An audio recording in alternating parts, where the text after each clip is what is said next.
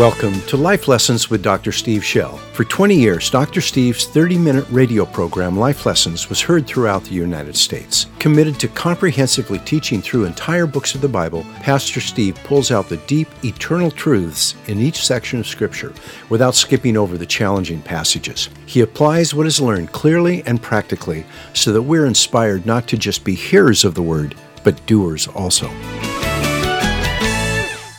Father God, would you open the word to us today? We love your word.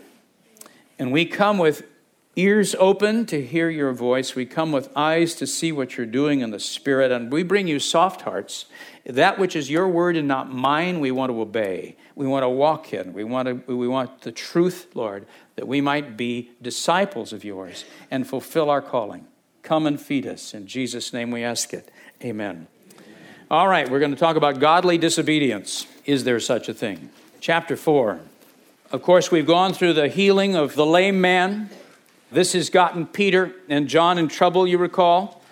Uh, they were arrested, held in jail overnight, then they're brought out in front of the Supreme Court of Israel. They're brought out in front of the high priests and the, the elders. I mean, this is the top of the top and they, they gather in this conference room in a big semicircle. These three men, the, the lame man as well, are stood in front of them and are questioned. And how did you do this? And they said it's in the name of Jesus. And then it says in, in verse 15, when they had ordered them to leave the council, they began to confer with one another, saying, What shall we do with these men? For the fact that a noteworthy miracle has taken place through them is apparent to all who live in Jerusalem and we cannot deny it. But so that it will not be spread any further among the people, let us warn them to speak no longer to any man in this name. And when they had summoned them, they commanded them not to speak or teach at all in the name of Jesus. But Peter and John answered and said to them, Whether it's right in the sight of God to give heed to you rather than to God, you be the judge. For we cannot stop speaking about what we have seen and heard. And when they had threatened them further, they let them go, finding no basis on which to punish them, on account of the people, because they were all glorifying God for what had happened. For the man was more than 40 years old, on whom this miracle of healing had been performed. You recall he was from his mother's womb, his, his feet hung. Uh, he, he had no strength in his feet. And suddenly, after 40 years, begging in and uh, many of those decades on, in the temple steps where every pious Jew saw the man, the guy's feet were instantly strengthened. He's jumping, he's dancing. Uh, he's, a, he, he's a total Pentecostal. Uh, I mean, he's in this thing. And, and there he stands, and the whole, the whole area has seen it. The word is out through the city. So we, they have a political problem. Notice for them, it is a political problem. It's not a spiritual issue. Uh, they're not asking, could we have been wrong? They're not asking spiritually anything. They're just saying, we got to stop this t- teaching in Jesus, and this man's a problem to us. And so we're going to have to back off for the moment because uh, we, can't, uh, we can't hide this. Then, they, then Peter and John go back to the church, and I think they took the, the lame man with them. It says they, and I think it means everybody.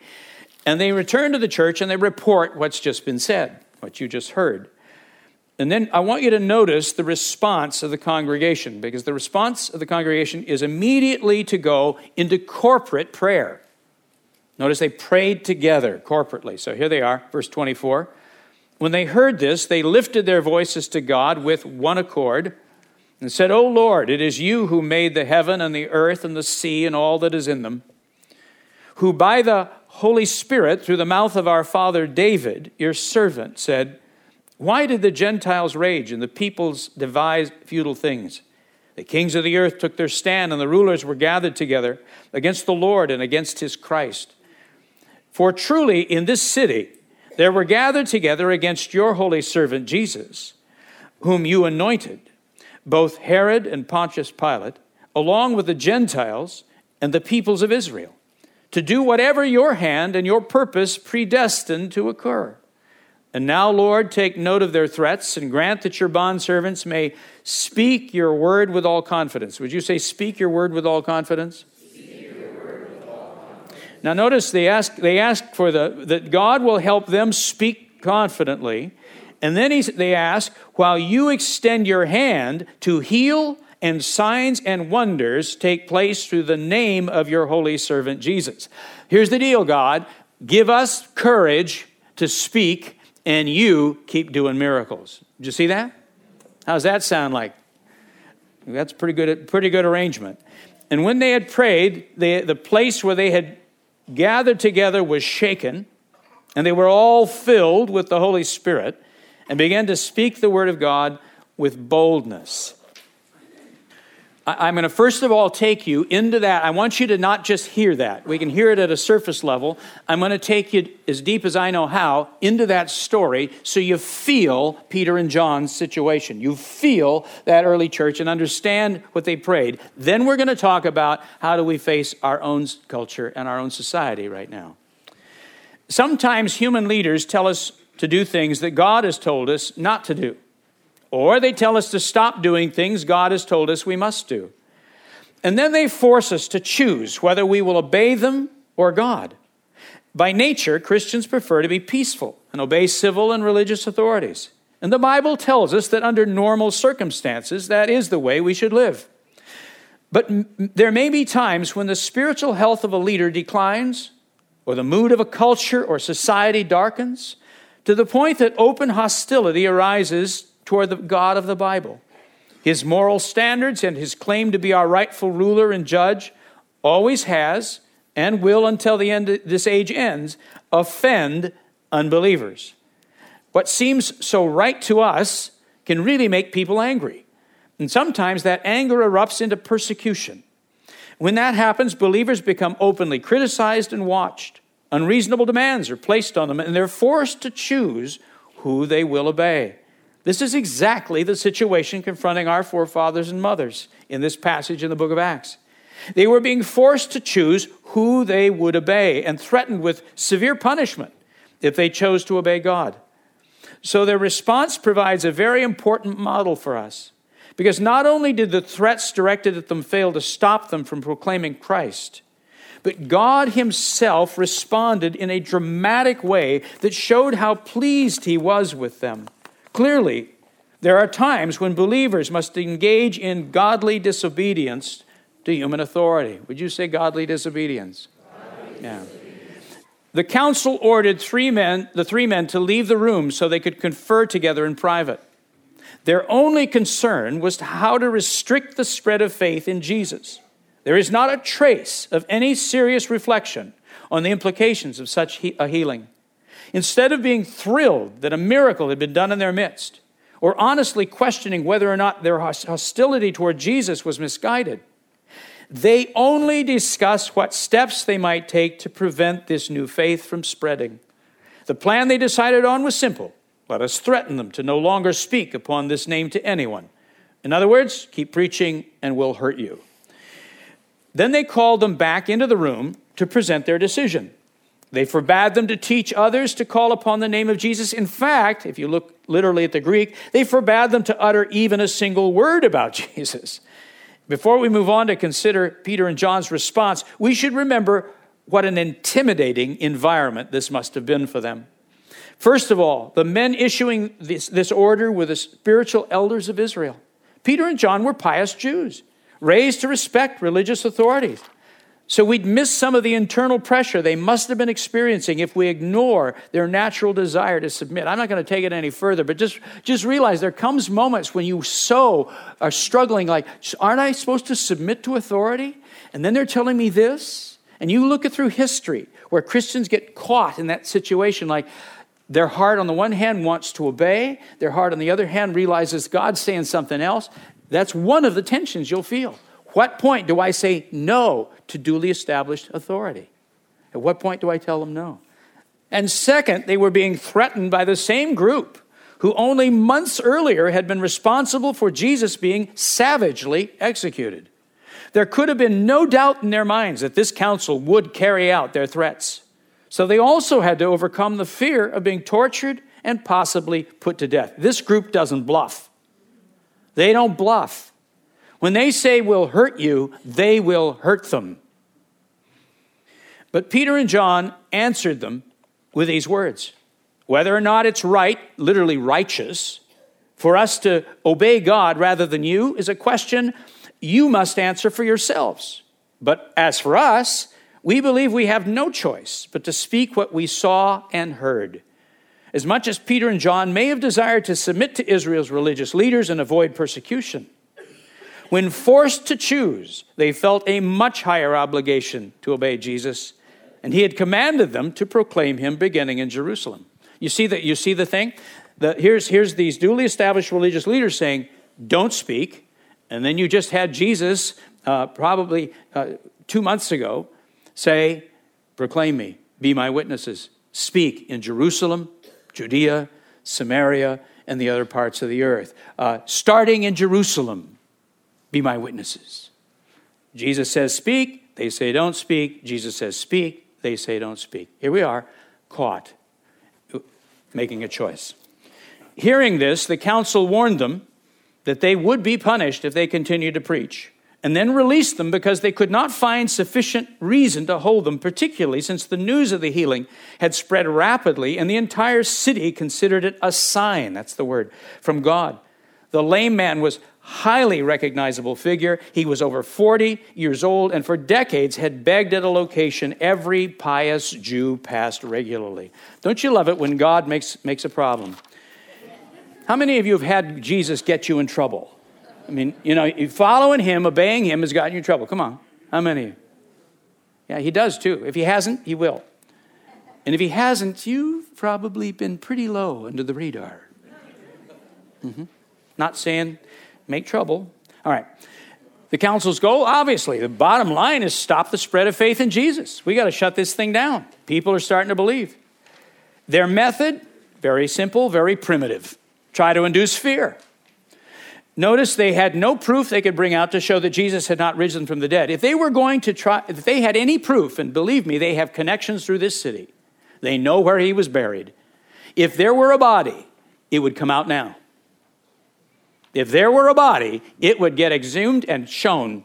It would be somehow demonstrated right now that he had not risen. They have nothing they can point to. Do you notice this, please? This is the top leaders. They're connected to everybody and in, in, in the whole country. They can't prove. They had no scriptural response. Notice there's no biblical argument here to, to counter the prophetic passages that the Messiah will suffer. They, they, those, by the way, had to be developed over the centuries that follow. A lot of what you have now, today, in the argument with Judaism was not exist, did not exist then. There were indeed, I've read them myself with my own two eyes, there were indeed uh, rabbinical passages discussing Isaiah 53 and these other passages, believing there indeed was a suffering Messiah at that point in time. It later on morphed as, as, this, as Christians kept saying, It's Jesus! And they're going, Oh, it can't be. And so we began to reinterpret the rabbinical passages. But you go back far enough, and you'll find the rabbis indeed saw a suffering Messiah. So they have nothing they can argue with here. They show no trace of conviction that they may have been wrong in their opposition to Jesus. Uh, at some point, you know, you look at a miracle like that, you'd say, maybe we missed something. They had no explanation for the miracle that had taken place. And then their method is to induce fear and to avoid public scrutiny so their real attitudes wouldn't be exposed because their real attitudes are callous. It's just selfish political ambition. They have no spiritual concern, yet they're the spiritual leaders of a nation. The apostolic answer Peter and John show us that there are boundaries to obeying human authority. There are times when we must say no. Every person has to decide this question for themselves. When human authority clashes with God's authority, who will I obey? Peter and John tell the council that they had no choice but to obey their master, who told them to be his witnesses. Let's listen now to the prayer that the early church prayed. This is how they responded. Their prayer by, began by recognizing God's absolute power to rule over human events. The word translated here as Lord is better rendered as master. The Greek is despota. Do you recognize anything in there? Despot, yeah. Owner, master. It's, it's really strong. They're, just saying if there's any decisions here about who's in charge, you're the master. We choose you. Jesus said, No man can serve two masters. And they said, we, We've chosen. We've chosen. They acknowledged God as the rightful owner and powerful master of the universe. With these words, they were reminding themselves that the authority of mortal humans is nothing when compared to God's authority. And then they quoted a familiar scriptural passage to declare him to be the creator of all things. Next, they quoted a portion of Psalm 2. I'm in the process right now of memorizing Psalm 2. Recited it yesterday as much as I could, which interestingly they attribute to David as its author. Psalm 2 is a very powerful messianic psalm, which pictures the arrival of Messiah to rule the earth. Paul says the psalm describes the resurrection of Jesus, and the author of Hebrews uses it to declare the divinity of Jesus. The psalm goes on to say that God the Father will give the nations to his Messiah as a gift, along with the authority to break them with a rod of iron and shatter them like earthenware. It, were, it warns earthly rulers to submit to the Messiah because his wrath may soon be kindled. And the psalm ends by saying, How blessed are all who take refuge in him. So the reason the church quoted this psalm in their prayer is obvious. They recognized that it had already been partially fulfilled when their rulers, Herod and Pilate, along with the Roman soldiers and the multitudes of Israel, banded together to oppose the Messiah Jesus. Now they were confessing that the remainder of the psalm would be fulfilled as well. God's wrath is coming. And in light of that fact, they were not the ones who should be afraid. It was those who opposed his Messiah who should be afraid. Make sense? Yeah. They told God that they understood that the crucifixion didn't happen because he'd been unable to protect his son, but because the cross and the events surrounding it were part of his great plan. His unseen hand had all actively guided events so that everything that took place was done within the boundary of his will. At this point, the congregation called on God to look upon the threats that had been made against them. Yet rather than asking him uh, to protect them, though that is a call for protection in its own way, they only asked for the power to be totally free to speak his word. By calling themselves his slaves, they made it absolutely clear who they intended to obey. And finally, they asked God to continue stretching forth his hand to heal and cause signs and wonders to happen through the name of his holy servant, Jesus. They understood that they were now in a partnership with him. He would do miracles, they would proclaim Jesus. He would do miracles, they would proclaim Jesus. That's where we're headed, folks. That's what we want. This is, this, is, this is not you know, we often think of revival as a special event. It is not, it is normal Christianity. We are trying to return to normalness. We're trying to return to the way He intended it to be. This is not something you need to, eh, you know, so pry out of God's hands. This is something He's longing to have us return. We've been operating substandard, except in moments through church history trying to return to normal. And while they were praying these things, God confirmed that He had heard them by shaking the place where they had assembled. Wouldn't you like to have felt that? And filling them with a fresh empowerment of the Spirit to such a degree that they began to speak out prophetically with the freedom that they had requested. I suspect they prophesied and I suspect they spoke in tongues. When the church gathered, and heard Peter and John's report, their response was to immediately turn to God in prayer. Notice they didn't hold a planning session or take a vote. They prayed. And what they said to God shows us their faith and their courage.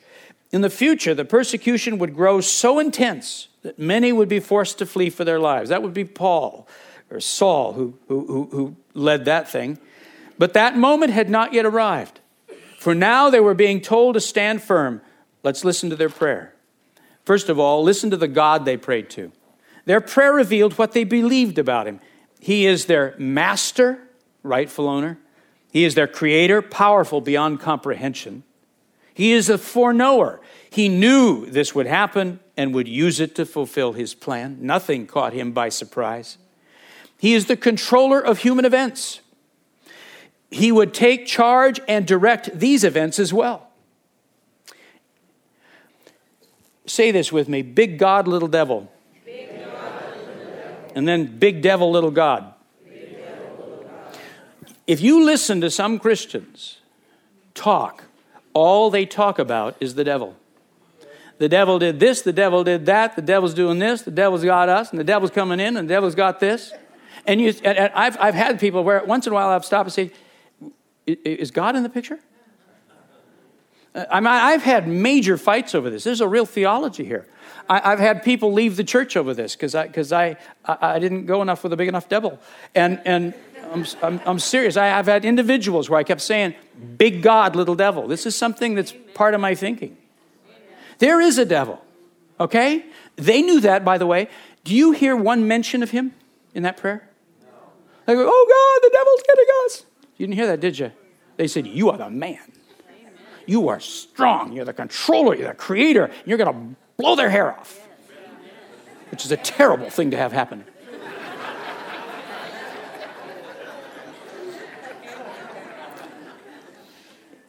Big God, little devil. Think, even listen to yourself. How much do you talk about the devil? And how much do you talk about God's power? Because those really are two different. You, you watch. I'm not just pointing at something for fun here. You watch, you'll listen to your own conversation and who it is. Years ago, I, a friend of ours was the, was the secretary for a, a, man who is actually a famous track writer.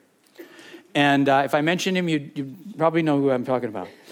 But uh, we, and we had lunch with him.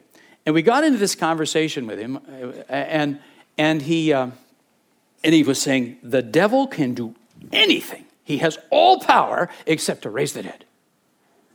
And, and I, you know, I have always been difficult. So understand, I, I wasn't trying to be difficult, it's effortless. Um, and I'm just sitting there and I, I listen to this thing, and there's this, there's this, I was probably college, high school or college right rather than. And I said, if he's so powerful, what does God do? And he said, well, he said, all we do now is preach the word. So I said, so the devil can make people sick, and the devil can do this, and the devil can do that, but God can't doesn't heal anymore, and God doesn't do miracles anymore. God says, that's it.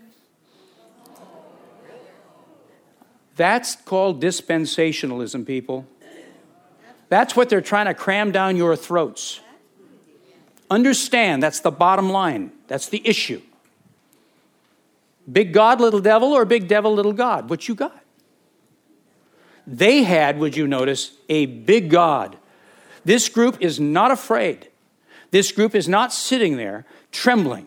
They said, You are, you are the creator. You are our master. You are the controller of human affairs. And then they quote Psalm 2 saying, you, you, you, which, which goes on, it says to this, it says this, it pictures the Gentile kings and the kings of the earth. Uh, it says, let us tear off their fetters and cast their cords from us, meaning God the Father and his Messiah. It uses the word Messiah, the anointed one. That's why they said anointed.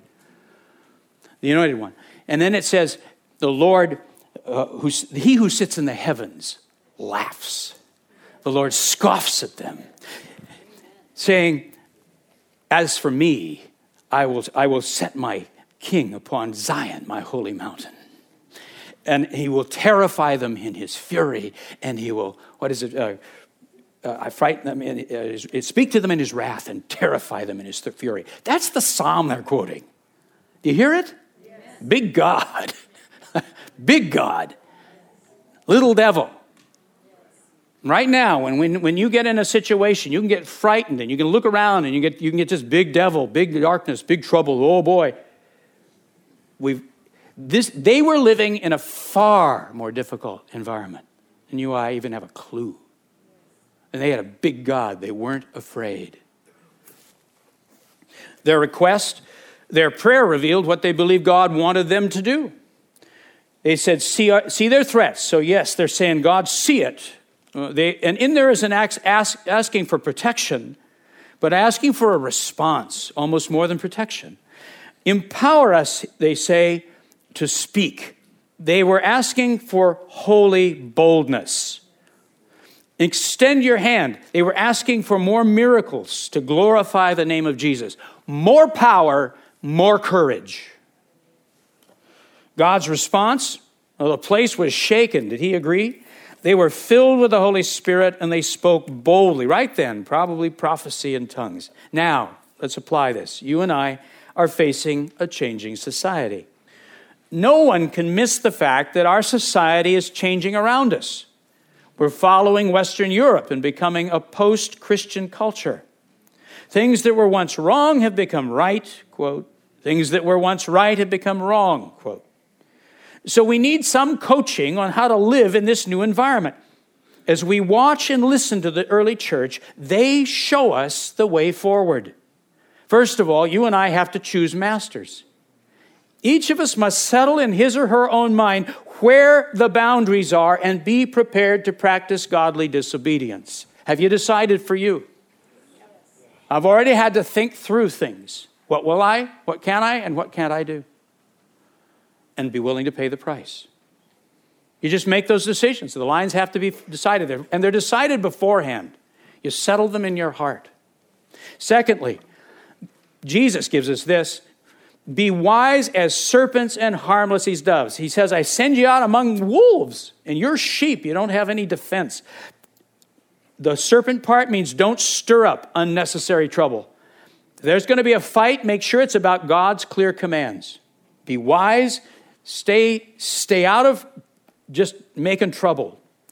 And the, the dove part means don't give the devil the opportunity to discredit you by being impure. Live clean, moral lives. Don't give him a softball to hit. Thirdly, focus on people, not politics. I've had people who, you know, I've had people leave the church because they figure I just don't have the guts to talk about it. To say what really matters. Well, I think I do say what really matters. And I'm going to tell you something. If you are hooking your hopes on politics, I'm trying to find a good word for it. That, that you really made a mistake. You made a mistake. Listen, how about your teenage children? The ones that get receive Christ accept the values, don't they? The ones that get born again, filled with the Holy Ghost, they understand why the family does what they do. They want those family values. The children that do not, what do they do with your values? They rebel because it's not in the heart. You cannot rule a nation with Christian values where the people have no transformed heart. At least a majority. You'll never have everybody. But you've got, and what have we been doing? We've been, at least in, in, in, well, actually, the United States has been struggling with its faith since, since before we were formed as a nation. We had the French Renaissance, was what was started out even before 1776 and all of that. They were having trouble with the French Renaissance. And then you went through the whole German thing with the, with the undermining of the scripture and the, and the theology of the, through the 1800s. You had, you had foolishness through the 1800s, just constantly grinding away at the authority of Scripture, constantly, and teaching that in the seminaries so that now the pastors and the leaders in the churches have no faith. And so it's just, it, we've just been dumbing down for at least 200 years. So we've gotten to where we are. What's the solution? Vote better? China. Right now, there's more Christians in China than there are communists. Do you know that? It is a growing, thriving church. I mean, we're, we're, we're moving to the 100 million mark. And you know what the Ch- Chinese church is doing? They stay out of politics. They've got no interest. Well, at what point would they have? But, but, that, but neither did the early church here. Do you notice the absence of Jesus leading any kind of political charge at all? Somebody said Jesus is the one that separated church and state when he said, render to Caesar the things that are Caesar and to God's the things that are God. He just went schwab. He said, let's focus on the kingdom. Let's focus on people. Let's focus on souls. Let's get down to the, the real issue of eternal matters.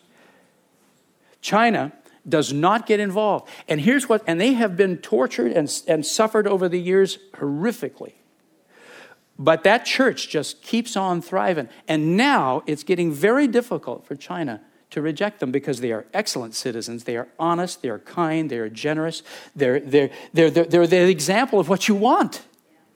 So China has actually sent emissaries to places like Nigeria and Kenya to talk with Christian leaders there, going, How do you live with your Christians? Uh, because they have, formally. Be- because they're recognizing Christians are a really beneficial force, but they're also got other religions that aren't. So they're trying to, how do we walk this out? But, but Christianity is winning its hearing, not by voting or marching or demanding, but by living prophetically. In, in, in, in, when I was in this meeting, what, what, what interesting conversations. Boy, I had fun, we had fun. Talking to, I'm talking to Malawi, and they're telling me we got 140 churches, and that, that probably uh, 90% of the nation are Christians. But then Zimbabwe comes to me, and they say, well, psh, 90%. We're 97. now, do you know anything about Southern Africa? Do you know Zimbabwe and Robert Mugabe? This, is an, this nation is a, has an absolute dictator uh, uh, just a, and, and here's what the, here's what the uh, Zimbabwe church says, but we got total religious freedom. We can preach in the churches, I mean, we can preach in the schools, we can preach in the marketplace, we can go to the hospitals, we can do anything. No money, but we got freedom. And they're planting churches. We have 150 churches in Zimbabwe. And, they, and they're just planting, planting churches and moving. And these, this, is, this has grown recently. I mean, these, these are just thriving. All, everywhere we're going, here you have these very difficult environments. And the church, which in, in, in, Africa is not a bit ashamed to be a Pentecostal, fully understands prayer, prays for the sick, casts out demons, thinks we're crazy if we don't understand the influence of demonic powers. Because they do. And here they are, here they are, and they're just planting churches as fast as they can go. I'm telling you, you and I, if we, if we look at politics and let our hearts sink, we're making a terrible mistake. Our history, the, the, going clear back to here, has been that what we do is we go after souls. No sooner did I get off the plane from Amsterdam, and I, and I, I actually told my neighbor, you know, just pick up my paper and you read it and throw it away. Well, he gave them all back to me, which I think much to my wife's chagrin. Um, and, uh, but I, and I've still got them piled on the t- table because I haven't had to read them. But I picked up the first one and I opened up to an editorial and, and it, it, it said this. Um, he said, the post election landscape sure looks like we, we're the new Amsterdam. We've legalized pot, ditto gay marriage, and on it goes. Well, I've just been in Amsterdam. They've done this for a long time. How are they doing? It was only, it uh, was not that long ago, I don't know, 10, 15 years. Just a bunch of guys got together and said, let's have a little workshop, because there's no, no Foursquare churches in all of Amsterdam, in Holland. So let's have a little workshop on how to plant churches. And those guys just started planting churches. Today we have 40 churches. We have one with 300 Iranians. They said one of the most responsive groups in, Ho- in Holland are the Iranians and the Turks. Come on. Uh, last Saturday night, Mary and I are sitting in the dedication service for the new 900 seat auditorium this beautiful thing. 900 seat auditorium in Amersfoort with, with, a, with a, a worship team, places packed, young people everywhere. It rocked. We even had steam. And you know who was sitting in the front row? Is the Lord Mayor. He was invited.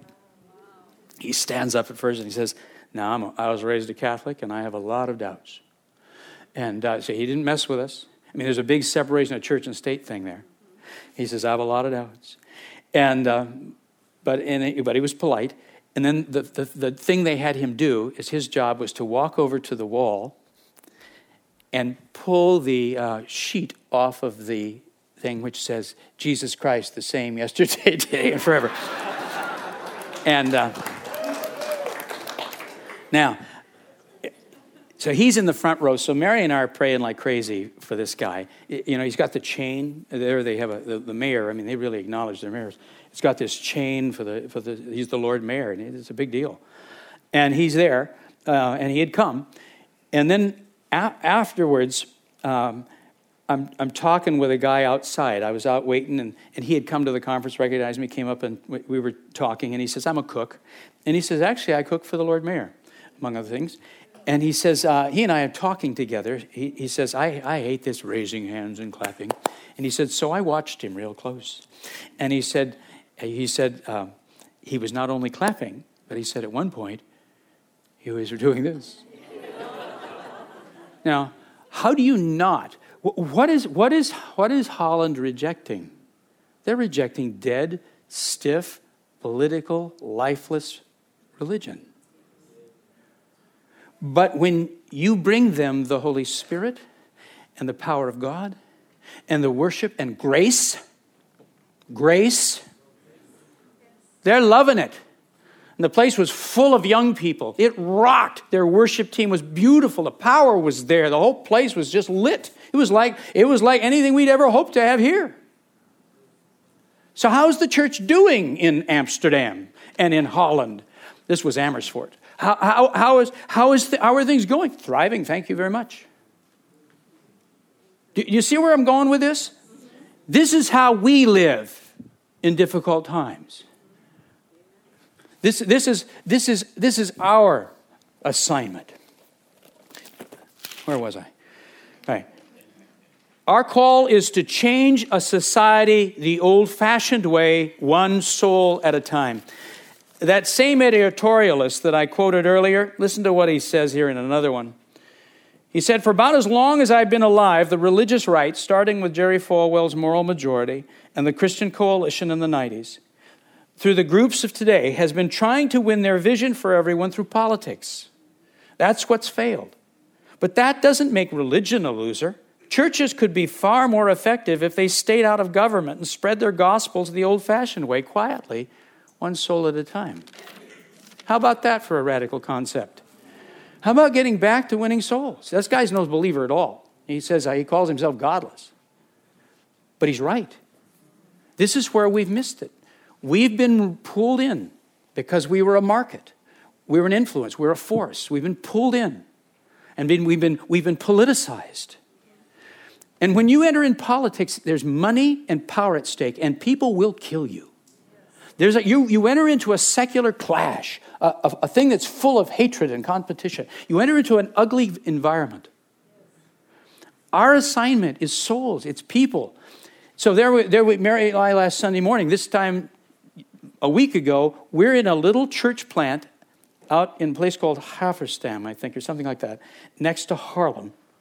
And it was in a little little uh, elementary school, and there was about 30 people there, and they're worshiping. And then I'm, I'm, I'm preaching, and right afterwards, people stand to come forward, want to be ministered to.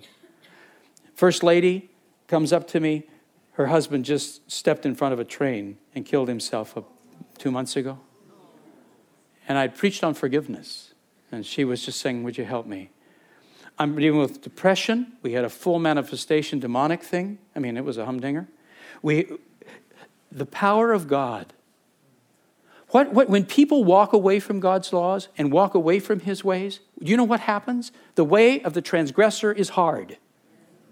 Say that. The way of the transgressor is hard. So, as people, there's, there's an early stage when it's like, ha ha, we're throwing off your traces, we're throwing off your rules. And then they get to live with the fruit of godlessness, which means addictions and torn up, torn up hearts and minds, busted marriages, all kinds of things that just tear them apart. And after a while, it's not fun anymore. It's not cute anymore. It's nothing but ugly. And they desperately need some place to turn where there's power and deliverance and healing. You understand? And that's so our job is to get on with our job, to, to be who we are and it's working. They're not worried in, in Holland. And they've been, a, they're way ahead of us in terms of decline. And they're doing fine, thank you very much. They're planting churches and thriving, and the power of God's there. We need to keep our eye on the ball. We need to make disciples, to refuse to let anyone pull your hope and your energy off bringing people to Jesus. We need to take the log out of our own eye. Let's tone down some of the harsh criticism of our unbelieving society and address our own glaring failures. When, do we, when we do, our godly lives will preach for us. Someone called it living prophetically. At this point, the Western church has a huge log in its eye our lack of personal holiness, our lack of spiritual power, the forgotten gospel. Goodness, we don't even know how to lead people to salvation. Our lack of good works, service, mission, care of the poor, care of our own family members, our ignorance of the Bible, our lack of intercessory prayer, our lack of love for one another. Come on. The world looks at us and we are not a moral authority they're interested in. We've got no credibility. Do you understand? For us, with the conditions we're in, having a higher divorce rate than the average public, to be scolding is not effective. Everywhere I go, pastors are hungry to talk about the real issues. They want to know how do we lead people to Christ. They want to know what is this baptism of the Holy Spirit. They're, they're, they're interested again in preaching the Word of God. There is a move of the Holy Spirit across, this, across our country, and I find it everywhere I go in the world. There is a revival stirring people. God is, I mean, it's not, I, what I told them, in, I told them in Holland, I said, it isn't, it isn't, we're not praying that it comes, it's already started. Power was there, man. I know the power when I feel it power was already moving in the middle of that culture. Moving strong. Churches are being planted. They're opening new ones as we speak. Christianity, Jesus Christ is the same yesterday, today, and forever. We simply have to get back to letting Him be that. And then we need to thank God for His assignment. This is my generation. Can you thank Him for that? You, you understand you had no choice, right? When you were born? And some of you wish you were born in the past, some of you'd like to be born way in the future. Tough. This is when God, this is your generation. Wouldn't you, you would admit that, right? Yeah, you got no choice. Thank you, Jesus, that I can live now. That you put me here, that you considered me suitable to be your servant here in this generation. Thank you, Jesus, that this is my city, my state, and my nation. Some of you are thinking of moving to Texas. Now you stop it. and you're going to buy a gun and get some of that freeze dried food. And just sit there. And, don't you do that.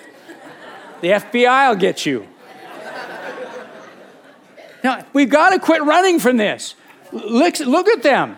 You creator, you are you who control human events. They, they weren't afraid, they weren't running. They were full of faith. They were believing God, and, and, and nobody was going to tell them to be quiet. Put them in jail, do what you had to do, but you're not going to silence them. And they didn't. And that, from that group you're looking at there, that the, the gospel of Jesus Christ spread over the entire empire in 300 years and became the dominant religion. That's why Constantine went to it. Was because everybody, I mean, it was the dominant religion, and it was the one thing that had made sense in that chaos. This is my city, my state, and my nation. Thank you, Jesus. Somebody say, Thank you, Jesus, with me. This is my church family among whom I hear the word, worship, serve, fellowship, and pray. There's a point where you got to decide where you belong. And I'm not starting a cult. It's a matter about relationship and attitude. It's a matter about submission and cooperation and love and investment. You cannot just play Christian by watching TV and sort of sitting out there with your opinions. You need to wade into a community and live with people. You need to know people. You say, they won't like me. Well, maybe not, but we will. I'm joking. Honestly, if you know any of us long enough, you won't like us. So I, I saw a T-shirt out in South Africa. I, they said, uh, "What was it? Uh, if I haven't offended you yet, uh, be patient. I'll get to you shortly. That's just humanity. That's the way people are. So what do we do? We learn to forgive. We learn to walk in the light with each other. And that's is it it's easy to do. It's it's simple to understand. It's very hard to do. Get over it. Do it. Don't talk at it. Don't look at it. Do it. It's time we did it.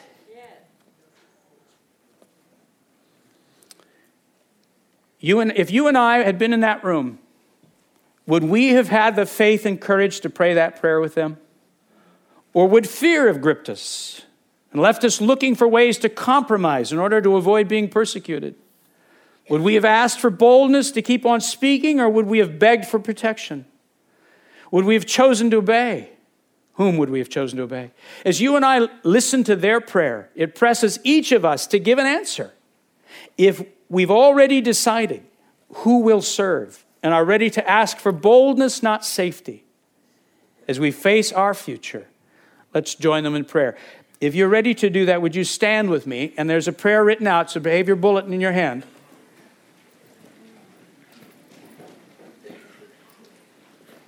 And if, again, don't, I'm not looking at who's praying or not praying, but if you're ready to say, I get it, and to stand with your forefathers and mothers, let's read this together out loud. And now, Lord, take note of their threats and grant that your bondservants may speak your word with all confidence, while you extend your hand to heal, and signs and wonders take place through the name of your holy servant Jesus. You agree with that? Would you say amen? amen. Father God, we pray that. We look at the model that we see of our brothers and sisters, and we choose whom we'll serve. And we call you this day with full joy. You are our master. You holy, good, kind, powerful God.